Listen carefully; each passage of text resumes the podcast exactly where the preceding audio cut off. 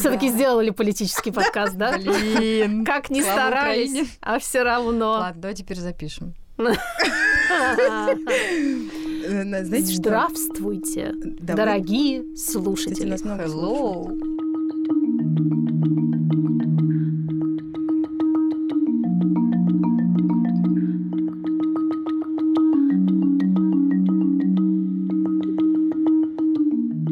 Это подкаст «Бережно к себе» о ментальном здоровье матерей. Кто здесь? Я, И я. Как вас зовут? Маша Карначула, привет. Я Даша Уткина. А я Ксения Красильникова. Всем привет. И мы все тут бережем матерей и их ментальное здоровье. Ну что, мы решили замахнуться на Вильяма нашего, так сказать, Шекспира и поговорить про самую, возможно, основополагающую тему ever – детско-родительские отношения. Мы как дети, и мы как родители. Второй раз в истории подкаста, точнее, в истории проекта мы берем целых две недели на это. Первый раз мы не смогли остановиться и обсуждали секс две недели. В первом эпизоде мы обсудим нас как бывших детей, что происходило с нами в нашем детстве и что происходит с нами сегодня в связи с этим. А на следующей неделе мы поговорим о нас как родителях И о наших детях. и о наших несчастных детях. Вот и обсудим, насколько они несчастные. Или несчастнее мы, как дети. Потягаемся с нашими детьми. Да. У нас сегодня, на самом деле, большое событие. и Мы очень рады сказать, что это первый наш эпизод, который мы записываем в партнерстве с редакцией Белевинки. Белевинки, которая выпускает литературу для детей от 2 до 13 лет. Именно этот партнер удивительно э, классно ложится в нашу тему. Нам даже не нужно совершенно ничего переделывать, потому что когда мы стали размышлять э, над структурой выпуска, сразу стало понятно, что и наше формирование нас как личностей, и стиль взаимодействия наших родителей с нами очень во многом был и есть обусловлен информационным контекстом, то есть тем, что происходило вокруг, что говорили в телевизоре, в фильмах, на детских площадках. И, конечно, огромный пласт — это детские художественные произведения, журнал «Мурзилка» и, конечно, книжки. Естественно, все мы выросли на книжках. И, в общем, великие советские писатели приложили большую руку к тому, чтобы сформировать нас как личности. Свою большую лапищу. Большую волосатую руку. Были женщины-писатели. Вот, Агния Барто. В общем, было такое исследование, как водится в Америке, про чтение детское, потому что всем известно, что это важно, чтобы дети читали, и все очень одержимы, да, тем, чтобы современные дети читали, а с этим, как известно, тоже большая проблема. Мгм. и есть разные мнения на этот счет, но тем не менее провели исследования, и было две группы семей. В одних семьях детям специально читали родители, прям вот выделяли время, находили книжки и читали-читали с ними. Но сами родители не читали. Они предпочитали какой-то другой вид досуга. А в других семьях не было специального ритуала чтения для детей, но в доме были книги, их было много, и взрослые сами были увлеченными читателями. Угадайте, что вышло, в каких семьях дети в итоге читали. Я Мгм. угадала. Где читали взрослые. Да. Молодец! Спасибо. Вот. Очень И, приятно. конечно, детское чтение — это очень э, классный ресурс для общения. И вот мы как раз действительно вернулись с детьми вчера из Шри-Ланки, и я не удержалась и купила книги с местными э, легендами. И мы обнаружили в самолете, очень смеялись, что одна из сказок точь-в-точь практически повторяет сказку про мужика и медведя и вот вершки и корешки. Только там действующее лицо некий гоморал или гоморул и демон, который живет на дереве. Но вот сюжет буквально тот же самый, и меня так удивило, да, насколько это разные совершенно точки в мире. История, да, про какую-то мудрость обобщенную, они вот одни. Ну, это же говорят, да, ты, ты, наверное, лучше нам расскажешь, что есть некие там всякие архетипы, И- и- которые, да, в сказках разных культур используются, но все они как будто бы придуманы примерно за одним и тем же. Почти все космогонические мифы, то есть мифы о сотворении мира в совершенно разных частях света совпадают по сюжетам. До сих пор никто не может найти объяснение этому с учетом того, что очень все были распределены. У а, любого детского чтива есть определенная задача. Мы с Суксой, когда это обсуждали, я как раз э, выступила с позиции э, своего любимого броневичка и белого пальто про то, что в основном советская литература, ну, так себе обходилась с детскими чувствами, в моем понимании. Хотя мы, например, а, Алёша у нас смотрит исключительно советские мультики и ничего современного, просто потому что мы считаем, что это более лучшие художественные произведения, но каждый раз мы там спотыкаемся в повествовании о какие-то совершенно, по нашему мнению, неприемлемые посылы, которые выдаются детям. Я, собственно, пошла, залезла в э, закрома наши. То есть ты взяла книжки со своей книжной да. полки, фактически выскребла из своего детства. Но, и... кстати, у нас есть еще и современные книжки, которые как раз редакция Веливинки нам прислала, и мы их тоже поизучаем не только сами, но и со своими детьми. А с какими нашими детьми? С моим полуторагодовалым сыном Алёшей. С моим трехлетним сыном Ильей. И с моим почти пятилетним сыном Петей. Может быть, моей 13-летней дочкой Милой, но тут я не уверена. Тут как пойдет. Да.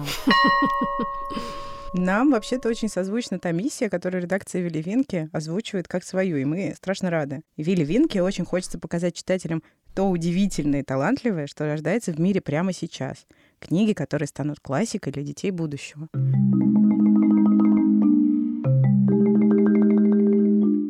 Мне кажется, что сейчас литературное разнообразие значительно больше, ну, по понятным причинам, чем в нашем детстве. Но ведь действительно мы ориентировались на э, стихи и сказки из нашего детства как на какой-то маячок нравственности и морали. В первую очередь. В том-то и дело, а современные книжки, мне кажется, гораздо больше говорят о чувствах. Они говорят о разном. Ну, ну да. да, но я имею в виду, что они гораздо меньше, мне кажется, рассуждают про мораль и про то, соответственно, как нужно себя под эту мораль подстроить, и гораздо больше говорят о том, что просто происходит с нами, с други... ну, со, с тобой, с другими кажется, людьми это, вокруг это потому, тебя. Потому что поменялась как раз э, идея, что надо делать с чувствами и моралью, да, то есть а книжки просто это отражают. Конечно. Да? Давайте вспомним. Давайте с, хард... нам с хардкора начнем, с зашкварчика. В общем-то, основная идея великих советских писателей или точнее, скорее всего, это не их все-таки идея, потому что про а, произведение, о котором я сейчас буду говорить ниже, я вычитала, что Майдадыр, как раз о котором я говорю, был заказан, я не записала каким-то санэпиднадзором советских времен а, Корнея Ивановича для того, чтобы привить э, в качестве политической такой генеральной идеи партии, привить э, советским детям значит, правила гигиены. И, опять же, понятно, сама идея очень хороша и правильна. Детей действительно нужно знакомить с правилами гигиены. Но почему у меня все время возникает вопрос, основным инструментом становится запугивание. Запугивание и стыжение. Как, э, ну, понятно, потому что это очень легко. Но это проще гораздо, чем Но объяснить. Это, это было, в принципе, то, как устроено было в, в той культуре, да. в принципе, взаимодействие со своими чувствами. Да, это же было и у детей, и у взрослых. Ну, да. И тут, мне кажется, нет какого-то противоречия в том, что там, раз и книга...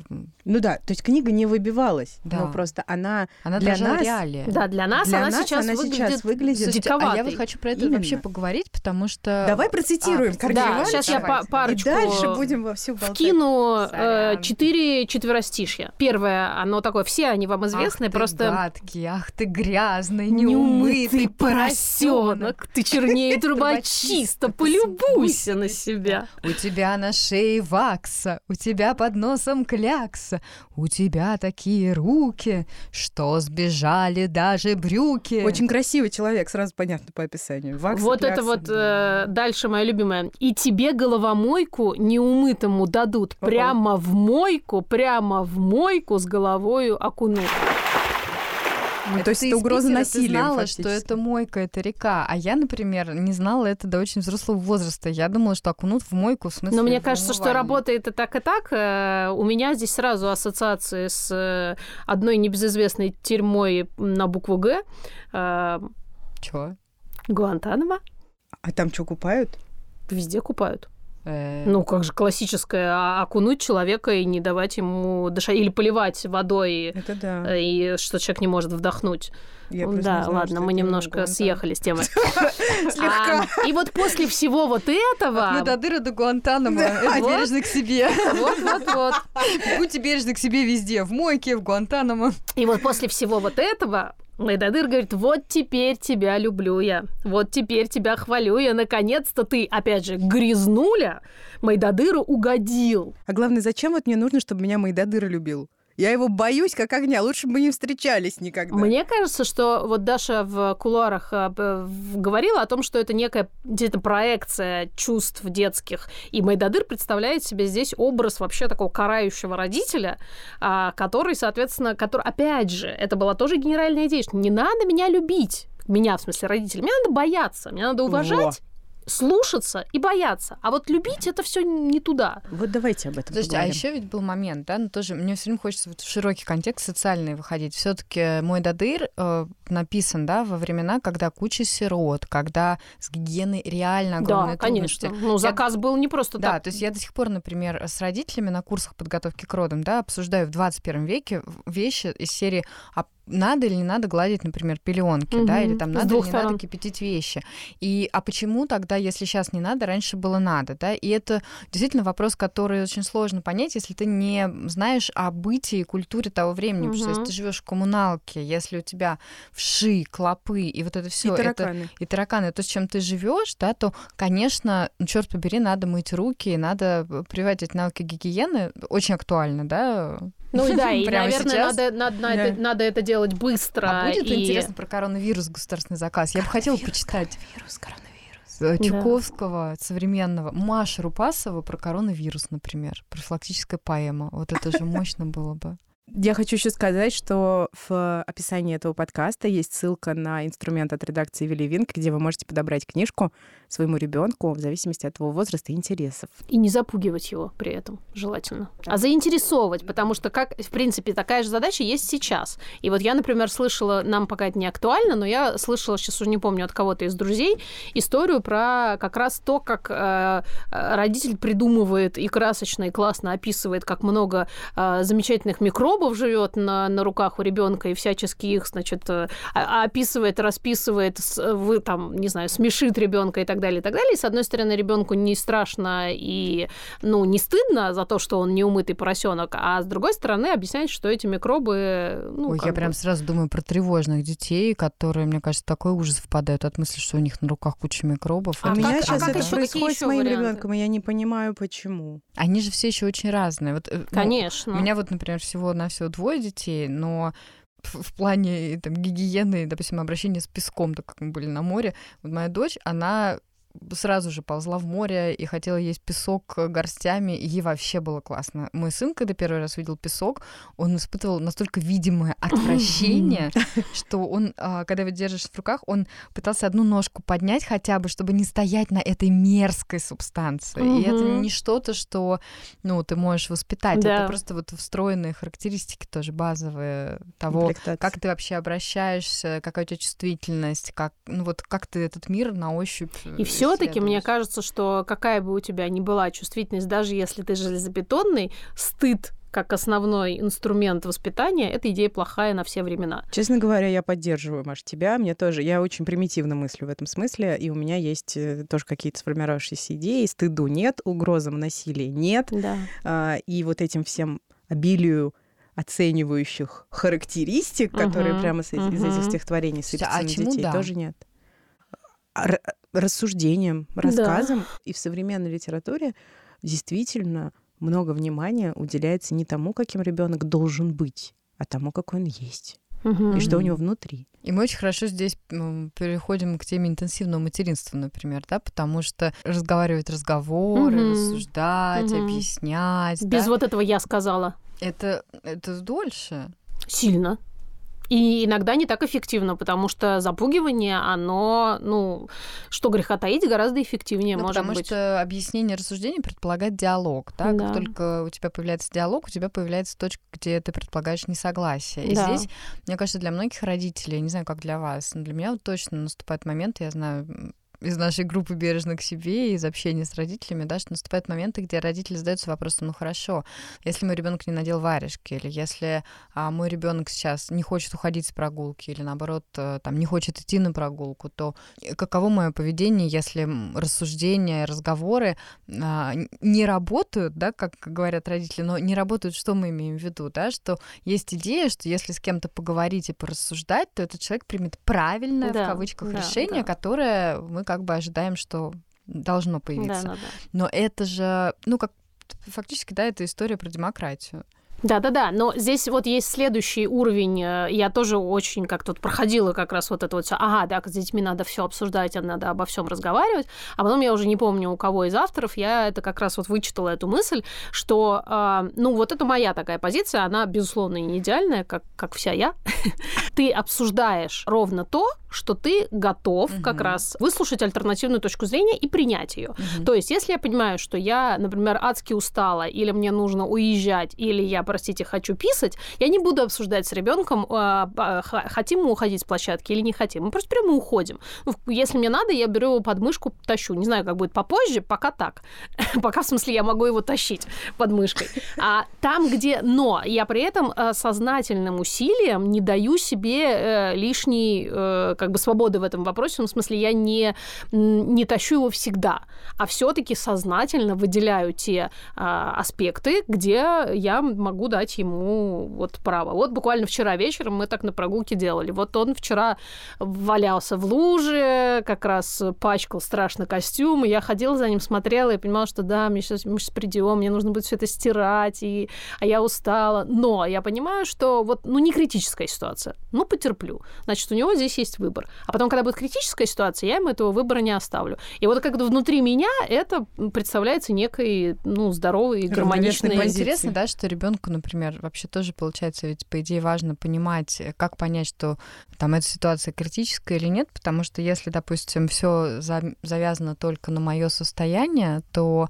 тогда получается, что одна и та же лужа в одном случае может стать критической, да, а в другой нет. И как, допустим, я как ребенок могу понять, на что рассчитывать. То есть мне вообще можно валяться в луже, там, когда? Надо ли мне спросить перед этим?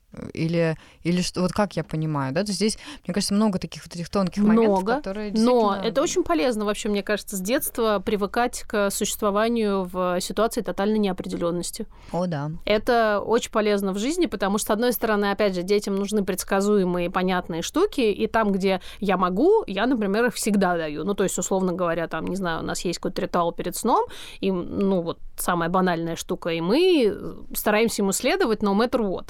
И э, чтобы вот это здесь было понятно. С точки зрения лужи, ну да, это такая штука, что сегодня можно, а завтра нельзя, да. Понятное дело, что я даже своему полуторагодовому Алёше, который еще там, может быть, не очень понимает, все равно каждый раз проговариваю это просто потому, что я воспитываю в себе эту привычку. Я ему говорю, извини, милый, сейчас не получится. Или вот мы пришли, собственно, с этой прогулки, я потащила его мыть руки. Он орал, как грезанный поросенок. Но я как говорю, я понимаю, я понимаю, малыш, ты не любишь мыть руки, ну, будем мыть руки, потому что надо мыть руки, потому что коронавирус. Здесь меня очень удивляет, а, когда вот есть возможность разговаривать э, с детьми, насколько то, что у них в голове, как вот образ происход... мира, да, и вообще смысла происходящего, часто не совпадает с тем, как я это вижу. Конечно. И это дает иногда такие инсайты, но это прям время, да?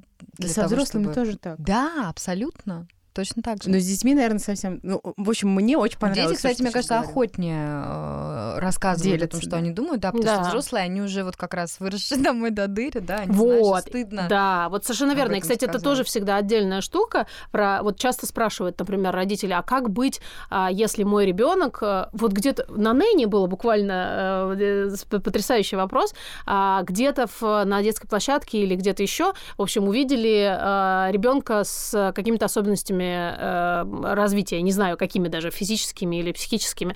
И мама спрашивает, а, и мой, мол, ребенок громко во всеуслышание спрашивает, что не так там с этой девочкой или с этим мальчиком.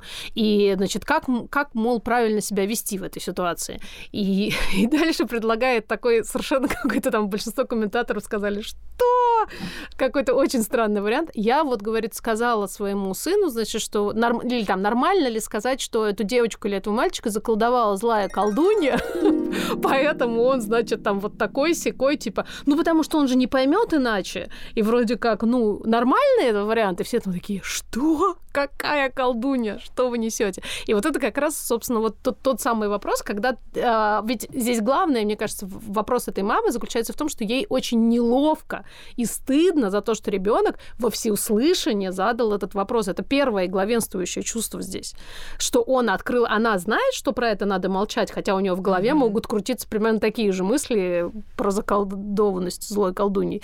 Но ребенок может открыть рот и сказать, ой, а почему тетя такая толстая? Или почему дядя такой старый? Ты знаешь, у меня с Ильей такие бывали ситуации, ну, может быть, не совсем аналогичные, но тем не менее, он, например, про проходящую мимо женщину говорит, ой, баба пошла. Ну, я... Э, ну, Нормальный мужской такой ток вполне себе. Мужской, ты что значит мужской? Просто ребеночий.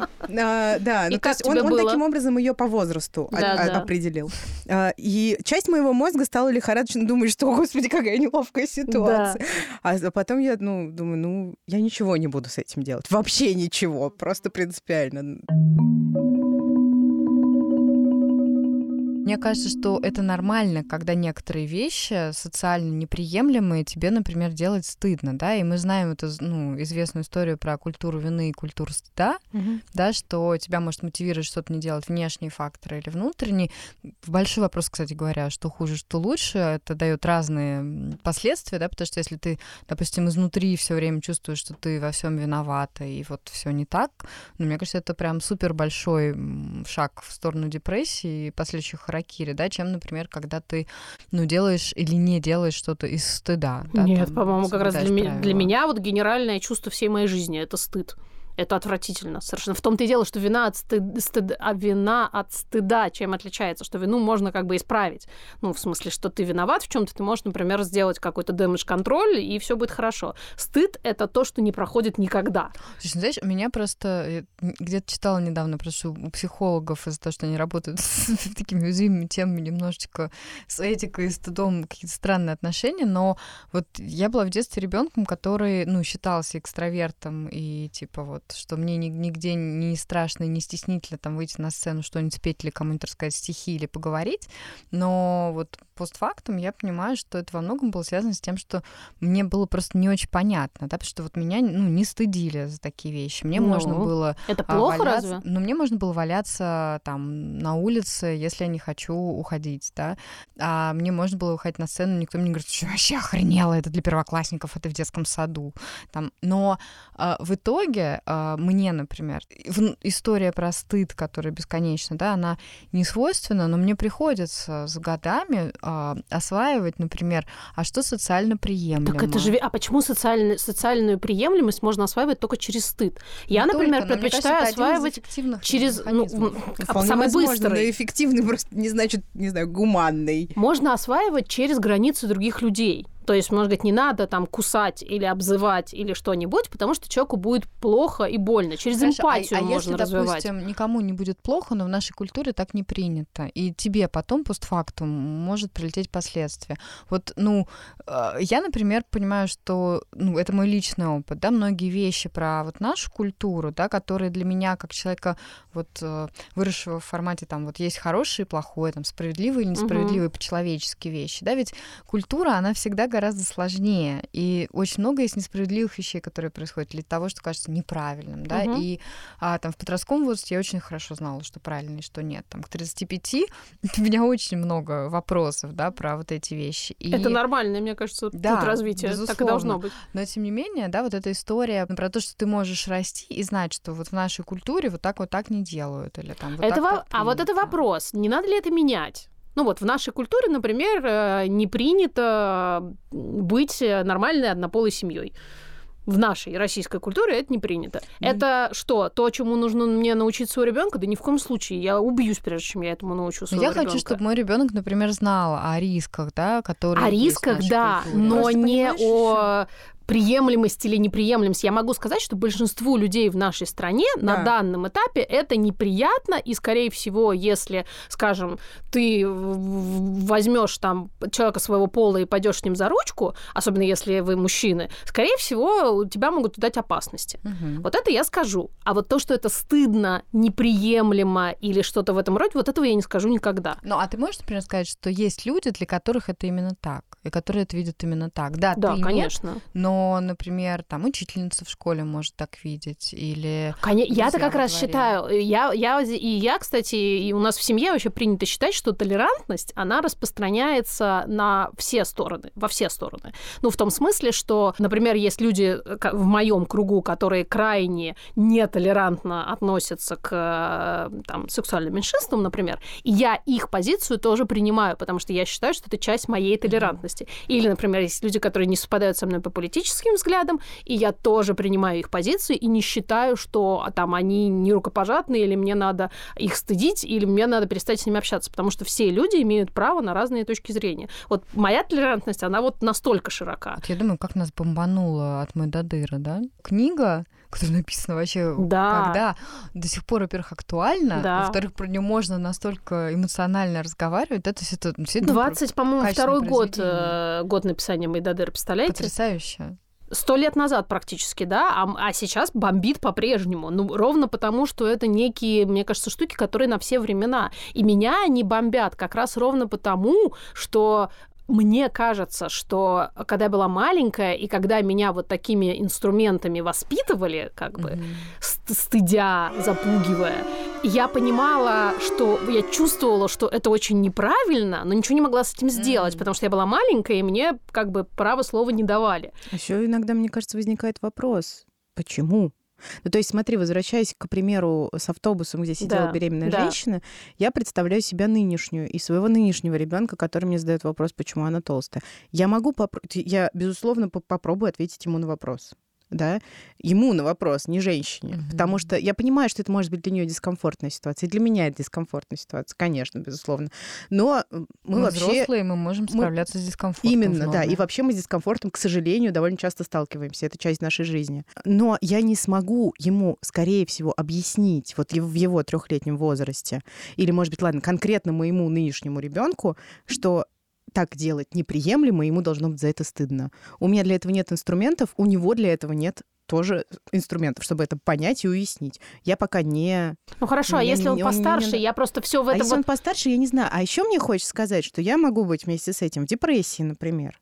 И тогда у меня вообще моя ресурсность очень сильно понижена. Да, это безусловно. И вполне вероятно, что я вообще ни с кем ничего обсуждать не буду. Интенсивное материнство с депрессией вообще очень плохо сочетается, да, это правда. Но мне кажется, что идея об интенсивном материнстве может депрессию да, усугублять. Это да, это в обе стороны. Я все к чему? Я все пытаюсь сказать, что я в этой ситуации, например, вижу абсолютно нормальным историю, когда я бы начала, а, ну, если бы у меня получилось, я бы, что называется, извинилась глазами перед этой женщиной, но в том смысле, что я считаю абсолютно нормальным, что ее чувства могут быть задеты, и то, что они задеты моим ребенком, и неважно, за жопу он укусил или как бы в душу плюнул. Алёша, если ты слушаешь, мамочку, знай. Кстати, слушайте, извините, отвлекусь. Я сейчас подумала, что нам, когда 80 лет будет, мы можем свои подкасты слушать. Ни у кого, у других поколений такой возможности не было. Ну, разве что у каких-нибудь актеров знаменитых. Класс. Так вот, а, поэтому мне кажется, если бы, грубо говоря, эта женщина пошла бы на какой-то визуальный контакт, я бы пыталась бы визуально перед ней извиниться, а дальше, мне кажется, я бы ровно с этого и начала свой ответ. То есть я бы сказала, что, милый, не надо так громко а, вообще спрашивать что-то про других людей, потому что люди не очень обычно комфортно себя чувствуют, когда их кто-то в третьем лице обсуждает. Вот уже начнем с этого. А дальше мы с тобой тихонечко можем поговорить, почему у нее такой живот, и я тебе объясню, и так далее, и так далее. Мне кажется, что это тоже часть какого-то прогрессивного, я не знаю, гражданского, интеллигентного общества, когда ты вообще свое существование стараешься сделать максимально, а, ну, таким, с одной стороны, не застыженным, а с другой стороны, не очень сильно мешающим Мне другим кажется, людям. Мы здесь говорим про часть очень привилегированного общества. Разумеется. Ну, прям и вот, мне сейчас захотелось, да, чтобы что... мама моего, моего ребенка была Маша. Да, но, но просто я, знаешь, читаю автобус, окей, автобус, а, допустим, это Обычный тоже мама автобус. беременная, у нее токсикоз, у нее перинатальная депрессия, потому что, например, это Да. четвертый ребенок, он неожиданный, ипотека и, ну вот, да, Да, то, вот то, что мы всё. знаем из истории. И вот еще вот вишенка на торте вот Да. это, да, и мы такие классные с новыми книжками детскими, ну как же, надо с ребеночком все это пообсуждать, да, у нее один там хочет писать, другой не хочет, не Да. знаю, музыкальную школу, а третий вот это спрашивает, а еще ее мутит, и, откровенно говоря, нет сил. Мне кажется, интенсивное материнство, оно все время двигает на... И литература детская, да, двигает вот в эту сторону, Да. какая-то часть этой литературы, что вот э, матери, они должны бесконечно контейнировать Да. просто всех, да, да, да, да, да. И вот этот вот извиняющийся взгляд к другой Да. женщине, которая Потому я что понимаю, что вы чувство- да, да, чувствуете, да, да, да, то есть она контейнирует не только своего ребенка себя, еще и вот окружающих, которым Я этот ребенок да, ты. доставляет дискомфорт по самим фактам вообще своего существования в виде ребенка. Да, потому что он любопытный, потому что он возьми, черт возьми, ребенок. Мне кажется, Даша все время говорит ужасно мудрые вещи, которые все как одна нас приводят к ситуации, что все сложно.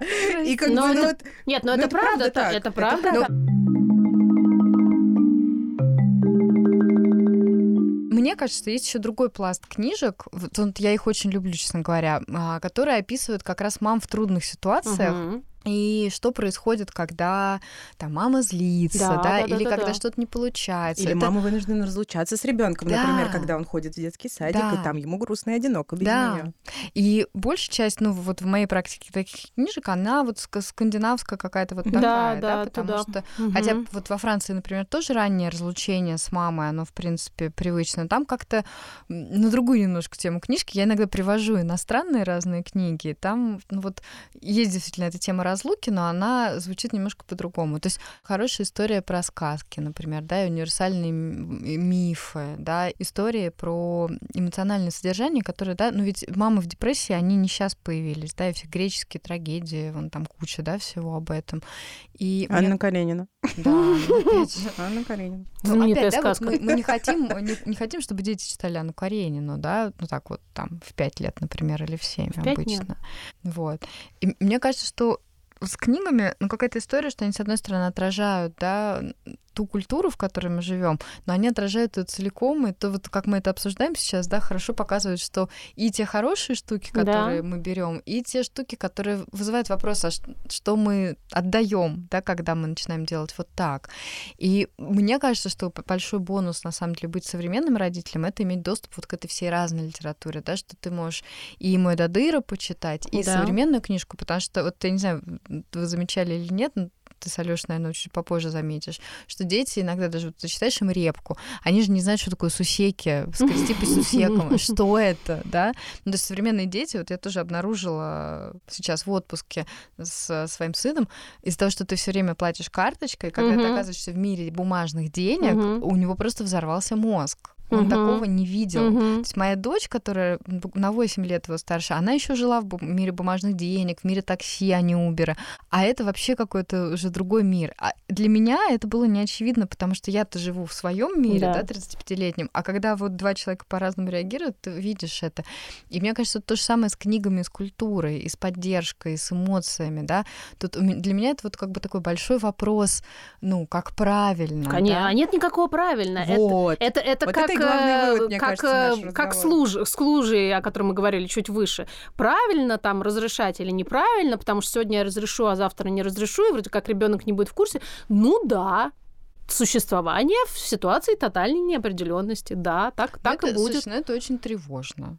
Это Слушай, ну, возможно, И что... статистика, например, да, прости, что привела, она показывает, что, ну, скажем, количество ментальных нарушений у детей в развитых странах растет, и растет довольно бешеными темпами. И в тех же скандинавских странах, да, с этим. Но у этого же много причин. Нельзя же проблема. это связывать исключительно с э, Книжками. расширением границ э, в смысле воспитания. К вопросу о стыде сразу Мгм. представляешь себя на месте родителя. Я вернусь в завершение, наверное, к мысли из моей любимой книги, которую я таки дочитала, эссе о матерях Жаклин Роуз, да, где она много раз повторяет, и мне очень хочется повторить эту идею, потому что она мне очень хорошо заходит, про то, что матери, да, вот к вопросу про мам чудовище, что бомбит, это не единственные люди и вообще не единственные причины, по которым что-то в мире происходит. И мы живем в таком угу. мире, где и книги, и культура, и культура интенсивного материнства все больше и больше, на самом деле, по сравнению с мой Дадыровой культурой, да, она э, прям вот навешивает на женщину ответственность не только за ее собственного ребенка, но и за то, чтобы воспитывая этого ребенка, она все плохие да. или несправедливые или неправильные вещи вообще в нашем мире, которые... Ну, вообще, да, формировала собой своим воспитанием ну, мир, То есть формировала. Она, она должна быть настолько идеальной, да. что еще и помочь и всему миру да, стать конечно. идеальным, который ей вообще-то особенно никак не помогает. И вот мне кажется, что, наверное, разница в том, в каком мире жили мы, когда читали книги, в каком мире живут наши дети, да, это в том, что он действительно стал более многомерным, более mm-hmm. разнообразным, и от этого более тревожным. Это всегда тяжелее, да. И в то же время он стал очень мамоцентрированным, потому что, э, ну, опять, да, мой дадыр — это ясли, сады, бабушки, деревня, да. двор, да, это большое сообщество да. людей, которые заботятся о ребенке, и с которыми у него есть привязанность. И свободы больше, как бы, вроде бы у ребенка. Да. да. Да, то есть, с одной стороны, мы говорим о том, что там так много стыда и каких-то вот штук сложных, а с другой стороны, у него есть такие вещи, которых у современных детей просто нет. И поэтому приходится, наверное, так много еще объяснять и разговаривать, потому что ты в живом опыте, по сути дела, это ну, не можешь э, получить, да, потому да. что ты к трем годам ну, съедешь с мамой ты на площадку на машине, но у тебя нет вот этого. Да. Тут пошел, там взаимодействие какого-то, да, изучения самостоятельного мира, да. И при этом еще я подумала, что ты права действительно про контекст а, более такого самостоятельного или, как я, например, это все-таки называю более одинокого детства. Тут еще и действительно вот этот вот э, весь конструкт в виде страха и стыда, он гораздо более потенциально защищающий mm-hmm. для ребенка, потому что чем больше ты вот этих красных флажков развесишь со всех сторон, тем, ну, ну, без тебя присутствующий реально, а ты в этот момент на заводе или где-то там еще на работе, тем, ну, больше вероятность, что ребенок никуда там не, ничего с ним такого плохого не произойдет. Тогда как, э, опять же, переносить этот опыт, калькировать его на сегодняшний день, где ты рядом, больше гораздо, да. и, и глупо, потому что получается, что одно дело это такой вроде как мир страшный, опасный, и тебе родители научили, как в нем там не убиться. И совсем другое дело, когда это ты реальная мама, которая вот идет с ним сейчас на площадку или в кино или что-то, продолжает теми же самыми инструментами его стыдить и запугивать, и тогда уже это не мир плохой, страшный, а мама. Мне кажется, что это на самом деле очень тонкая грань, потому что периодически плохим и страшным становится все. Все. Все и все, да. И каждый человек для какого-то любого другого человека может стать таким. И мне кажется, что в родительстве такие ситуации тоже неизбежны. И дети, естественно, по отношению к нам периодически испытывают те чувства, которых мы хотели бы, наверное, в идеале избежать. Как и мы к детям. Как и мы к детям. Фух. Итак, мы снова пришли к выводу, что все сложно. Спасибо, что слушали. Да. Спасибо. Это был не такой короткий выпуск э, «Бережно к себе», как в вопросе «Есть ли жизнь после смерти?».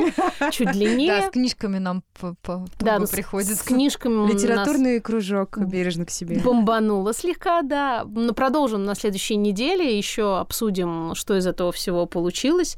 И напишите нам, кстати говоря, какие книжки вы любили. А потом, когда наши дети подрастут, мы спросим у них, а что они думают о книжках, которые нам прислала mm-hmm. редакция Вилли Винки. Точнее, мы спросим об этом у них уже к следующему выпуску. Да, Вы скоро вот услышите. Мумитроли, динозавры. Да, мумитроли, динозавры, викинги. Все послушаем в следующий раз. А пока прощаемся. Пока. Пока. Спасибо. Пока.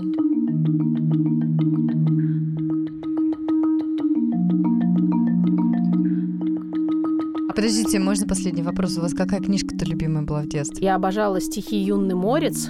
А ты, Ксу? Ну, мы любили книжку «Рони, дочь разбойника». Заметно. Да. Я любила книжку «Буратино».